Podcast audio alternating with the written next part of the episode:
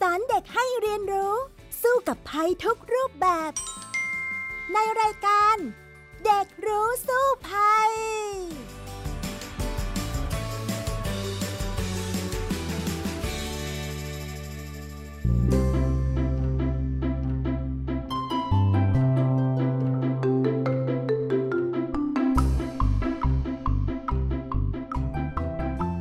สวัสดีค่ะคุณผู้ฟังครับต้อนรับเข้าสู่รายการเด็กรู้สู้ภัยในวันนี้นะคะกับพี่ดารินกำเนิดรัตน์และน้องเอริกชาญวัฒน์ตั้งมนัสวงศ์ค่ะ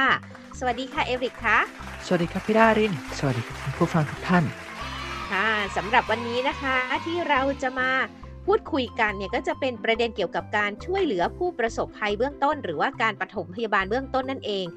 พักนี้เนี่ยก็จะเห็นข่าวอุบัติเหตุค่อนข้างเยอะนะคะเอริกล่าสุดเนี่ยพี่ดารินก็เห็นข่าวนึงด้วยว่ามีเด็กคนนึงเนี่ยค่ะสามารถ ซี พี อาร์ ช่วยชีวิตคนได้เป็นเพื่อนของเขาเองนะคะทำให้รอดชีวิตมาได้แล้วก็ได้รับรางวัลโอ้โหเป็นเรื่องใหญ่โตมากเลยล่ะค่ะก็น่าชื่นชมสำหรับเด็กๆที่มีความรู้ในเรื่องของการปฐมพยาบาลนะคะถามเอริกหน่อยว่าเอริกเองเนี่ยมีประสบการณ์ในการปฐมพยาบาลบ้างไหมล่ะคะเอริกเนี่ยส่วนตัวแล้วมีประสบการณ์ในการปฐมพยาบาลนะครับพี่ดารินแต่ยังไม่เคยทำกับคนจริงๆเลยนะครับเอริกเคยเรียน ซี พี อาร์ กับหุ่นจำลองด้วยล่ะครับพี่ดารินโอ้ยอย่างนั้นเหรอคะถ้าอย่างนั้นเนี่ยเดี๋ยววันนี้เรามาพูดคุยกันในเรื่องของการช่วยเหลือชีวิตคนในเบื้องต้นหากเกิดเหตุฉุกเฉินกันดีกว่านะคะไปคุยกันต่อเลยในช่วงแรกของรายการช่วงรู้สู้ภัยค่ะช่วงรู้สู้ภัยมาถึงช่วงแรกของรายการกันแล้วนะคะช่วงรู้สู้ภัยค่ะวันนี้ก็มาคุยกันในเรื่องของการปฐมพยาบาลเบื้องต้นนั่นเองนะคะใช่แล้วล่ะครับการปฐมพยาบาลเบื้องต้นเนี่ยคืออะไรหรอครับพี่ดารินจริงๆแล้วปฐมพยาบาลเบื้องต้นเนี่ยก็เป็นการช่วยเหลือทางการแพทย์ให้กับคนป่วยหรือว่าคนบาดเจ็บในที่ที่เกิดเหตุขึ้นนะคะส่วนใหญ่เนี่ยมันก็จะเป็นสิ่งที่เราไม่คาดฝันล่ะค่ะว่าจะเกิดขึ้นนั่นเองเนาะก็อย่างเช่นสมมุติว่าเราบาดเจ็บมีเลือดออกล้มพกช้ำดำเขียวหรือว่ามีแมลงมากัดนะคะหรือว่ามีแผลไฟไหม้น้ำร้อนลวกอย่างนี้หรือร้ายแรงก็อาจจะกระดูกหักหรือว่าจมน้ำแบบนี้ก็ตามก็จะเป็นสิ่งที่จะต้องหาทางช่วยเหลือกันเพื่อช่วยฟื้นคืนชีวิตราคาปฐมพยาบาลก็จะมีหลายระดับด้วยกันนะคะเอริกแล้วเรามีขั้นตอนการปฐมพยาบาลยังไงบ้างไหมครับพี่ดารินที่สามารถใช้ได้กับทุกเคสทุกกรณีเลยครับพี่ดารินก็คงใช้ด้วยกันทุกเคสไม่ได้นะคะเนื่องจากว่าอาการที่เขาป่วยหรือว่าบาดเจ็บนั้นเนี่ยมันแตกต่างกันฉะนั้นเนี่ยวิธีการในการปฐมพยาบาลจึงต้องแตกต่างกันด้วยค่ะเอริกคะเอริกว่านะครับอาการเนี้ยเราสามารถพบเจอได้กับทุกคนทุกเพศทุกวัยเลยนะครับพี่ดารินเอริกจึงอยากถามไว้เป็นความรู้ครับว่าหากเราพบเจอผู้ป่วยที่มีอาการสำลักเนี่ยเราควรจะช่วยเหลือเขาอย่างไรให้ถูกต้องดีครับพี่ดารินเรื่องนี้นะคะจริงๆพี่ดารินเนี่ยเคยได้ไปปรึกษาคุณหมอด้วยนะตอนนั้นเนี่ยทำสกู๊ปของรายการนะคะแล้วคุณหมอเนี่ยก็ได้สาธิตแล้วก็สอนวิธีการช่วยเหลือชีวิตคนที่สำลักอาหารเนี่ยค่ะให้กับตัวพี่ดารินเองเลยนะคะซึ่งวิธีการเนี่ยจริงๆมันไม่ยากนะแต่ว่าเราจะต้องเรียนรู้วิธีการทำว่ามันทำยังไงอันดับแรกเลยเนี่ยคนที่มีอาหารติดอยู่ที่หลอดลมเนี่ยมันจะปิดหลอดลมทำให้เราหายใจไม่ออกถ้าหากว่าเราไม่ได้ทำให้อาหารมันหลุดออกไปนะเราก็จะหายใจไม่ออกก็เสียชีวิตได้เลยนะคะบางครั้งเนี่ยคนเราเพียงแค่ว่ากินยาบางคนนี่กินยาพร้อมๆกันหลายๆเม็ดเพราะว่าไม่อยากทานทีละเม็ดใช่ไหมแต่ก็เคยเกิดเหตุการณ์นะว่าทานไป สามถึงสี่ เม็ดพร้อมกันแล้วเนี่ยเสร็จแล้วกลืนลงไปปุ๊บหนึ่งเม็ดนั้นไปปิดหลอดลมเอาไว้เนี่ยถึงขั้นเสียชีวิตเลยถ้าไม่มีใครมาช่วยได้นะฉะนั้นเนี่ยอันเนี้ยก็ต้องระมัดระวังแต่ถ้าหากว่าบังเอิญเราอาหารติดคอไปแล้วเช่นทานก๋วยเตี๋ยวลูกชิ้นแล้วลูกชิ้นติดคอหรือเม็ดอะไรสักอย่างติดคอหายใจไม่ออกอึดอัดอึดอัดแล้วเนี่ยวิธีช่วยเหลือเบื้องต้นนะคะก็ถ้าเราเห็นเพื่อนเป็นลักษณะนี้แล้วเนี่ยให้รัดเขาจากด้านหลังค่ะแล้วให้เอามือของเราเนี่ยนะกำกำเอาไว้นะคะจับประสานกันแล้วก็ดึงขึ้นนะจากทางใต้ราวนมเขาเรียกว่าเป็นกระแทกอ่ะคือเราโอบเขาจากด้านหลังเอามือประสานกันเอาไว้ใต้ราวนมเสร็จแล้วดึงขึ้นยกขึ้นปุ๊บกระแทกเพื่อที่ให้เกิดแรงดันนะคะแรงดันเนี่ยมันก็คือแรงดันของอากาศเนาะที่อยู่ในปอดนั่นแหละให้มันดันสูงขึ้นปุ๊บถ้า กระแทกเข้าไปปุ๊บเนี่ยพอดันปุ๊บแล้วเนี่ยมันจะทำให้เกิดลมลมเนี่ยมันก็จะได้ดันสิ่งที่ติดในหลอดลมเนี่ยออกอันนี้ก็เป็นวิธีหนึ่งนะคะที่คุณหมอเนี่ยเขาได้เทสกับตัวพี่ดารินเองก็จะรู้สึกเลยว่าพอคุณหมอดันปุ๊บเราจะมีลมขึ้นมาเออเหมือนเหมือนออกอย่างเงี้ยอ่ามันก็จะทำให้อาหารที่ติดอยู่เนี่ยมันหลุดลงได้นะคะวิธีอีกวิธีหนึ่งเนี่ยก็คือถ้าหากว่าทำไม่เป็นก็ลองดูก็คือให้เขาก้มตัวลงแล้วก็ตบที่หลังนะคะเพื่อกระแทกอ่ะตบหลังหลายๆครั้งหน่อย สาม สี่ ห้า ครั้งกระแทกกระแทกเผื่อว่ามันจะหลุดออกแต่พี่ดารินว่าวิธีที่ดึงใต้ราวนมขึ้นมาเนี่ยดันที่ใต้ราวนมหรือว่าบริเวณใกล้ๆกับท้องเนี่ยดึงขึ้นมาข้างบนเนี่ยมันจะทำให้เกิดแรงลมมากกว่าเพราะว่าอันเนี้ยพี่ดารินได้ทดลองกับตัวเองแล้วนะแล้วอีกทางหนึ่งถ้าหากว่าเรานั้นอยู่คนเดียวเรามีอาหารติดคอไม่มีใครช่วยแล้วตอนนั้นอ่ะเรามีเวลานาทีทองอีกไม่กี่นาทีเท่านั้นนะที่จะรอดชีวิตวิธีที่จะช่วยเหลือชีวิตเราได้เอริกว่าจะทำยังไงอ่ะถ้าเป็นเอริกเอริกจะทำยังไงคะโอ้โหยากมากเลยครับพี่ดารินถ้าเป็นเอริกนะครับเอริกน่าจะหาน้ำมาดื่มก่อนเลยนะครับอย่างแรกแต่ถ้าเกิดขยับตัวไม่ได้เอริกก็ไม่รู้แล้วล่ะครับพี่ดารินว่าเอริกควรจะรีบทำอย่างไรดีเพื่อให้มันออกมาแล้วก็ไม่ไปติดกว่าเดิมครับที่เอริกตอบมาเนี่ยมันก็ค่อนข้างจะไม่ถูกเท่าไหร่นะคะถ้าหากว่าเรามีอาหารติดคออยู่เนี่ยเราไม่สามารถที่จะดื่มน้ำลงไปได้เพราะเราจะอึดอัดหายใจไม่ออกมากยิ่งดื่มอะไรตามเข้าไปอีกยิ่งจะไปทำให้มันติดคอมากขึ้นนะฉะนั้นวิธีที่ถูกต้องที่จะช่วยเหลือชีวิตตัวเองในนาทีชีวิตตรงนั้นเนี่ยก็คือไปหาเก้าอี้ที่มีพนักค่ะแล้วกดตัวเราเองค่ะก็คือคร่อมกับเก้าอี้นะที่ด้านพนักนะเอาเก้าอี้เนี่ยหันด้านพนักหาตัวเราใช่ไหมคะเหมือนกับว่าให้เก้าอี้เนี่ยหันไปทางอื่นน่ะแล้วเราอยู่ตรงพนักแล้วเอาพนักเนี่ยกดใต้ราวนมอะค่ะกดใต้ราวนมเราเรากระแทกตัวลงไปเพื่อให้มันมาดันน่ะดันตรงใต้ราวนมกับท้องเนี่ยให้มันอึกขึ้นมาอย่างเงี้ยแล้วก้มตัวแล้วก็ดันดันดันถ้าแบบนี้ก็จะเกิดแรงลมเหมือนกันเหมือนคนมากระแทกให้กับเราเหมือนกันอันนี้ก็จะสามารถช่วยให้เราเนี่ยช่วยชีวิตตัวเองในระหว่างที่มีอาหารติดคอได้อันนี้เอริกพอเข้าใจไหมคะเข้าใจเลยครับพี่ดารินพี่ดารินสามารถอธิบายได้เห็นภาพมากๆเลยเราเนี่ยก็จะเอาตัวเราไปไว้บนพนักเก้าอี้แล้วก็กระแทกตัวเรามาก็จะอารมณ์คล้ายกับเวลาที่มีคนเนี่ยมาเขาเรียกอะไรนะครับกระแทกยกตัวเราขึ้นใช่ไหมครับเพื่อให้เกิดลมเนี่ยดันออกมาเหมือนกันเลยใช่ไหมครับใช่แล้วล่ะค่ะอันนี้เป็นเรื่องสำคัญที่ทุกคนควรจะรู้นะเพราะว่าถ้าหากว่าเกิดเหตุฉุกเฉินขึ้นเนี่ยก็จะสามารถช่วยชีวิตคนรอบข้างหรือแม้แต่ตัวเองได้คุณพ่อพี่ดารินเองก็เป็นคนหนึ่งที่เคยช่วยชีวิตคนที่มีอาหารติดคอแบบนี้แล้วเหมือนกันด้วยวิธีนี้ล่ะค่ะเอริกคะสุดยอดมากๆเลยครับพี่ดารินค่ะเอริกอยากเล่าอีกประสบการณ์นึงที่เอริกเจอมากับตัวเองเลยนะครับพี่ดารินคือเอริกเนี่ยครับไปปั่นจักรยานในหมู่บ้านครับจากนั้นเอริกก็ปั่นเร็วมากๆเลยแล้วก็ถนนเนี่ยมันก็ชำรุดทรุดโทรมไปตามอายุนะครับเอริกก็ไม่ได้ทันรอระวังนะครับก็เลยล้มลงไปทำให้เอริกเนี่ยเอาแขนลงไปรับตัวเองด้วยนะซึ่งมันเป็นวิธีการที่ไม่ถูกต้องนะครับถ้าหากเรารู้ว่าเราจะล้มเนี่ยเราควรจะจับแฮนด์ให้แน่นนะเพราะว่าร่างกายเราจะไม่ได้รับบาดเจ็บแต่เอริกอะเอาแขนลงไปรับดังนั้นแขนเอริกก็เลยหักครับเอริกก็รู้สึกค่อนข้างเจ็บมากๆเลยนะแล้วเราก็จะสังเกตได้เห็นเลยว่าแขนเราเนี่ยบวมมากๆเลยคุณพ่อคุณแม่นะครับก็เลยรีบพาเอริกไปที่โรงพยาบาลนะครับจากนั้นเอริกก็ได้รักษาด้วยวิธีการดึงกระดูกนะครับใช่ครับเป็นการดึงจัดกระดูก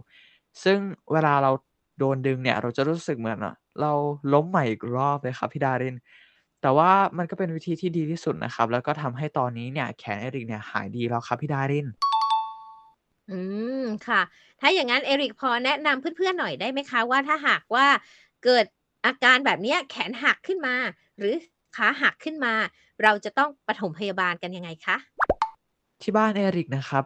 ก็รีบพาไปโรงพยาบาลเลยครับพี่ดารินแล้วก็จะมีเจลประคบแขนเนี่ยเพื่อให้มันลดบวมเอาไว้นะครับซึ่งการที่เราประคบเนี่ยมันจะได้แค่ลดบวมเองนะครับพี่ดารินค่ะแต่เอริกพอจะทราบไหมคะถ้าหากว่าเจอใครที่แขนหักขาหักเนี่ยเราต้องช่วยเขายังไงปฐมพยาบาลเขายังไงคะ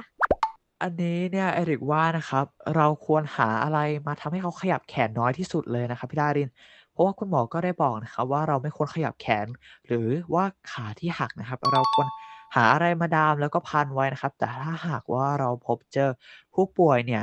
ที่อาการหนักมาก ๆ เลยนะครับ ถึงขั้นกระดูกห่อออกมา เราก็ควรที่จะหาผ้าสะอาดนะครับที่ปราศจากเชื้อโรค มาพันแผลเขาไว้ก่อนนะครับ แล้วก็ยึดกับไม้บรรทัดที่แข็ง ๆ หรือว่าด้ามที่ตรงและแข็งนะครับ เพื่อให้เขาเนี่ยสามารถเคลื่อนไหวร่างกายโดยที่ บริเวณที่หักเนี่ยไม่ขยับตามไปด้วย แล้วก็เป็นอาการการปฐมพยาบาลเบื้องต้นที่เราสามารถสังเกตเห็นได้ในหนังหลาย ๆ เรื่องเลยใช่ไหมครับพี่ดาริน? ใช่แล้วล่ะค่ะ ก็คือเราก็ต้องรีบไปหาคุณหมอนั่นแหละ แต่ว่าเราก็ควรที่จะหาอะไรมาดาม แล้วก็ทำให้แขนของเขาเนี่ยไม่ขยับ หรือว่าขาของเขาไม่ขยับ เพื่อให้กระดูกเนี่ยไม่เคลื่อนจนมากเกินไปนะคะเอริก ใช่แล้วล่ะครับพี่ดาริน เอริก อยากแอบทิ้งท้ายไว้นิดหนึ่งนะครับว่า เอริกเนี่ยได้ไปหาโรงพยาบาลที่โรงพยาบาลพระมงกุฎเกล้านะครับ แล้วก็รักษาเพียงแค่เดือนเดียวเท่านั้นเอง เพราะว่าปกติเนี่ยเอริกได้ยินมาว่าเพื่อน ๆ เอริกเนี่ยหลาย ๆ คนที่เกิดอาการแบบเดียวกันเนี่ย เขาต้องรับเข้ารับการผ่าตัดเลยนะครับ บางเคสนี่ก็หนักมาก โดยที่ว่าเอริกรู้สึกว่า ถ้าหากให้เลือกระหว่างผ่าตัดกับจัดกระดูกเนี่ย เอริกก็ยังเลือกวิธีจัดกระดูกอยู่ดีนะครับ ถึงแม้ว่ามันจะเจ็บมากก็ตาม แต่ว่าเราก็ไม่ต้องเข้าห้องผ่าตัดเลยครับพี่ดาริน ค่ะ แล้วก็ฝากอีกนิดหนึ่งนะคะว่า บางคนเนี่ยเวลาที่เรากระดูกหัก เอ๊ะ จะต้องหาอะไรมาดาม บางทีก็หาไม้ไม่ได้เนาะที่จะเอามาดามขาหรือว่าแขนเนี่ย มันก็มีเทคนิคอีกอย่างนะคะว่า เราสามารถใช้พวกนิตยสาร หรือว่ากระดาษแข็งเนี่ยเอามาเป็นตัวดามก็ได้นะ แล้วก็หาผ้ามามัดเอาไว้ ก็คือคอนเซปต์ หรือว่าวิธีการที่จะทำ ก็คือว่าไม่ให้ส่วนนั้นน่ะที่หักอะกระดุกกระดิกไปไหน อย่างเงี้ยค่ะ ก็อาจจะใช้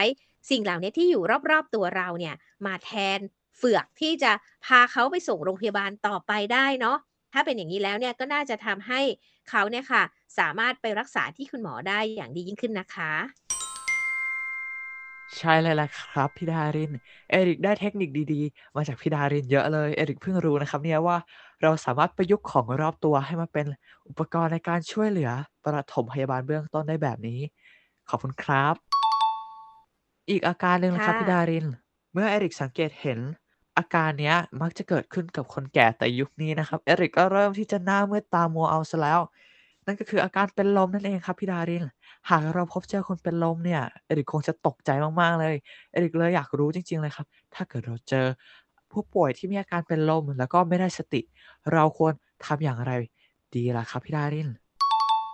อันแรกเลยค่ะ ต้องไม่ไถมุงนะคะ ไม่ใช่ว่าเห็นคนเป็นลมแล้วก็ไปมุงกันอย่างเงี้ยค่ะ ยิ่งจะทำให้ออกซิเจนที่เขาได้รับเนี่ยน้อยลง ฉะนั้นเนี่ยหาเขาไปนอนราบนะคะ นอนหงายในที่กลางแจ้งก่อนนะคะ แล้วก็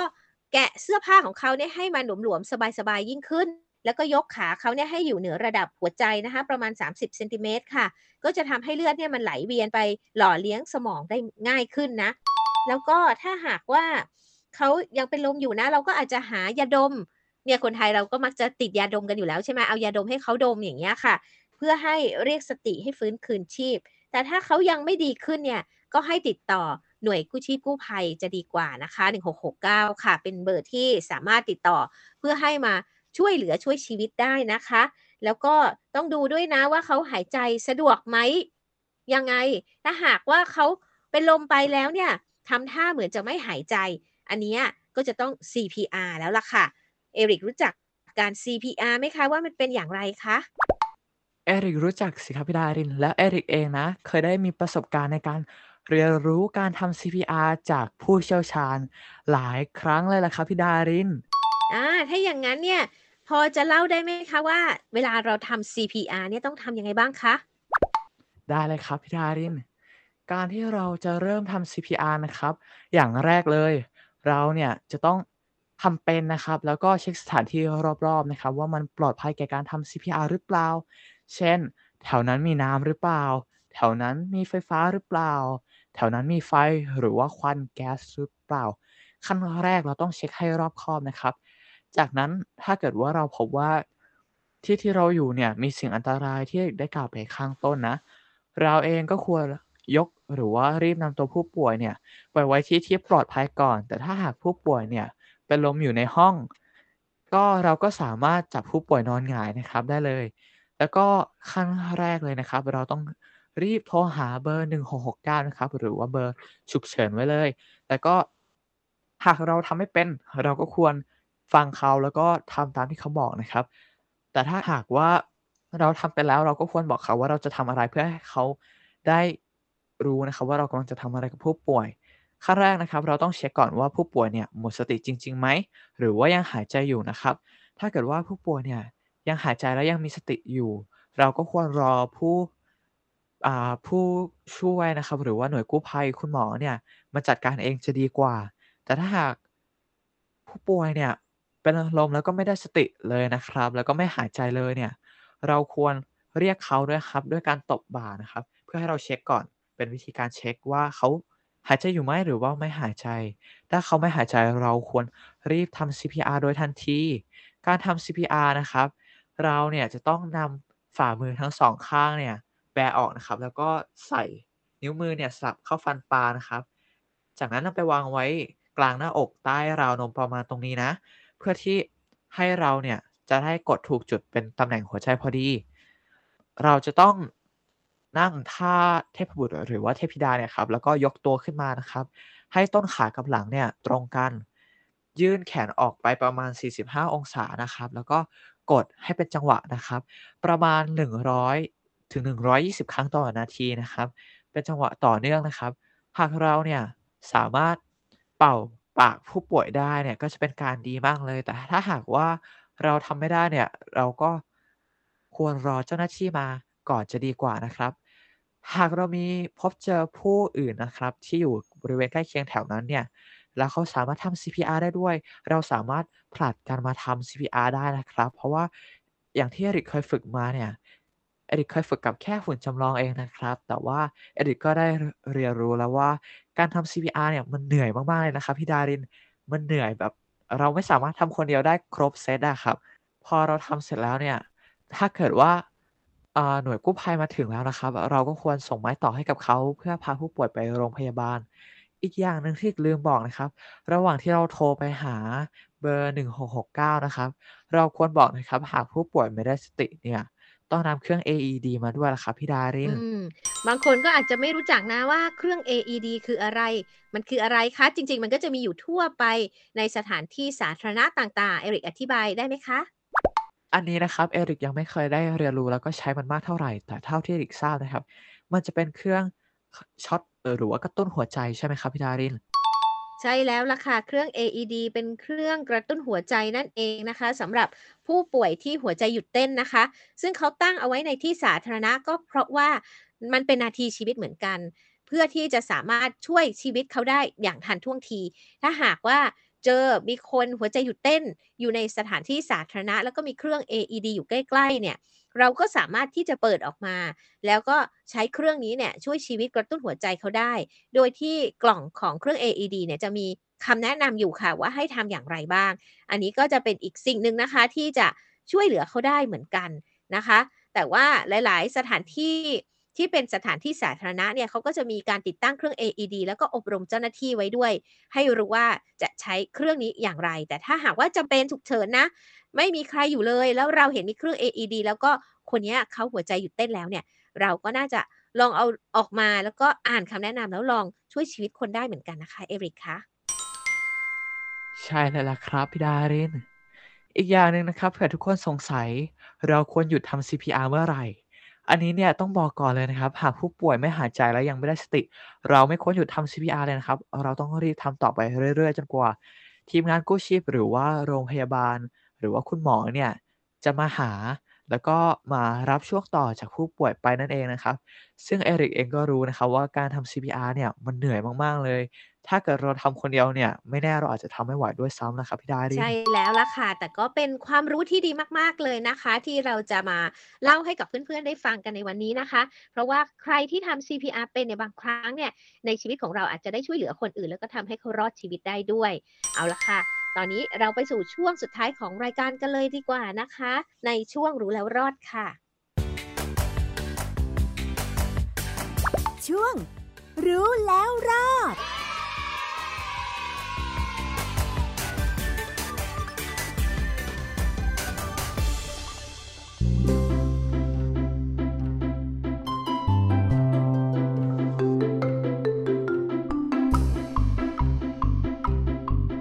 สู่ช่วงสุดท้ายของรายการกันแล้วนะคะน้องเอริกคะฟังดูแล้วเนี่ยหลายอย่างเลยนะเราคุยกันเรื่องของการช่วยชีวิตแบบเฉินเป็นการช่วยฟื้นคืนชีพหรือ ซี พี อาร์ กันมาแล้วแต่ก็ยังมีอีกหลายๆอาการนะคะที่เราอาจจะเจอที่หน้างานเกิดเหตุฉุกเฉินขึ้นได้จริงไหมล่ะคะเอริกใช่แล้วค่ะพี่ดารินอีกหนึ่งอย่างนะคะพี่เอริกอยากถามพี่ดารินนั่นก็คือหากเราเจอที่ที่เกิดเหตุไฟไหม้นะครับแล้วก็มีผู้ป่วยที่โดนไฟครอบนะครับรวมไปถึงว่ามีบาดแผลที่เกิดจากไฟหรือว่ามือลวกจากน้ำร้อนหรือว่ามือพองเนี่ยเอริกเคยได้ยินมาว่า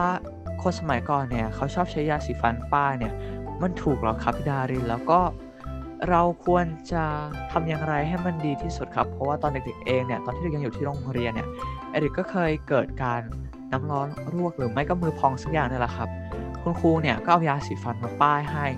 เอริกก็ไม่รู้ว่าวิธีการนี้มันถูกหรือผิดอย่างไรครับพี่ดาริน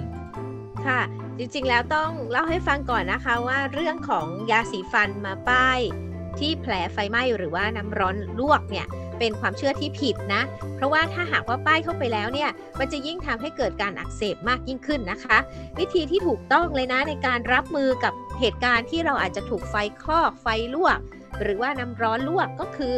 ให้เอาบริเวณที่ถูกไฟลวกนั้นน่ะไปแช่ในน้ำให้นานกว่าสิบห้านาทีเพื่อให้อุณหภูมิมันลดลง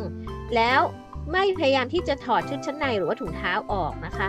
ให้ราดเบาๆจากด้านบนไปให้โดนชุดชั้นในหรือว่าถุงเท้าสมมติว่าถูกไฟลวกทั้งตัวอย่างนี้นะไม่ใช่ไปแกะออกนะเพราะว่ามันอาจจะติดเนื้อติดอะไรออกมาได้นะเอริกงั้นให้ให้น้ำอ่ะราดไปเบาๆค่ะให้มันลดอุณหภูมิให้มันลดลงนะแล้วก็ถ้าหากว่าเกิดแผลผู้พองขึ้นเนี่ยอย่าพยายามไปแกะค่ะเพราะว่ายิ่งแกะเนื้อหนังที่มันโดนลวกแล้วมันพองเนี่ยมันจะยิ่งทำให้ติดเชื้อได้ง่ายนะคะมีอีกวิธีหนึ่งเหมือนกันที่เป็นวิธีธรรมชาตินั่นก็คืออาจจะใช้ว่านหางจระเข้ช่วยทาไปบนแผลที่ถูกลวกพี่ดารินเองเนี่ยก็เคยเหมือนกันที่ใช้ว่านหางจระเข้ซึ่งเดี๋ยวนี้เนี่ยหาง่ายมากเพราะว่าส่วนใหญ่นะเขาก็จะมีขายกันทั่วไปเลยถ้าเอริกเคยเห็นตามร้านต่างๆเนี่ยก็จะมีเป็นสำหรับทาหน้าทาตัวอย่างเงี้ยแหละค่ะเป็นว่านหางจระเข้เกือบจะ ร้อยเปอร์เซ็นต์ เลยทีเดียวอย่างนั้นเนี่ยก็สามารถเอามาทาได้นะคะสำหรับแผลที่เป็นไฟไหม้น้ำร้อนลวกอะค่ะเพราะว่ามันจะเป็นสมุนไพรที่เย็นแล้วมันก็จะทำให้แผลเนี่ยมันลดการพุพองลงนะคะ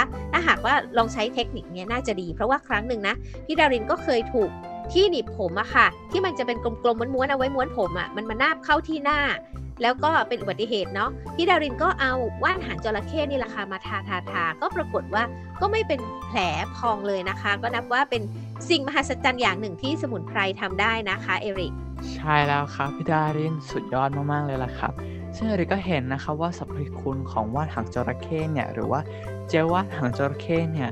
ทำได้เต็มไปหมดเลยแล้วก็ทาในบริเวณที่เราแสบเนี่ยมารักษาได้จริงเพราะเอริกก็เคยใช้แบบพี่ดารินเลยล่ะครับใช่ค่ะแล้วก็ที่พี่ดารินบอกว่าพี่ดารินโดนลวกเนี่ยก็เป็นว่านหางจระเข้ที่พี่ดารินเอาไว้ทาหน้าหรือว่าทาตัวนั่นเองนะแต่มันก็ใช้ได้ผลกับอาการแผลไฟไหม้น้ำร้อนลวกด้วยแล้วก็สุดท้ายก่อนที่จะจากกันไปพี่ดารินแอบถามเอริกหน่อยว่าถ้าหากว่าเราเกิดถูกมีดบาดเลือดออกเอริกปฐมพยาบาลยังไงคะโอ้อันนี้จะเบสิกมากเลยนะครับถ้าเอริกโดนเนี่ยเอริกจะรู้สึกว่าเอริกต้องรีบไปเอาน้ำเกลือมาล้างนะครับพี่ดารินแล้วก็ใส่ยาเช่นยาเบตาดีนแล้วก็ปิดผ้าพันแผลนะครับด้วยพลาสเตอร์ไม่ก็ปล่อยให้มันแห้งไปอะครับพี่ดาริน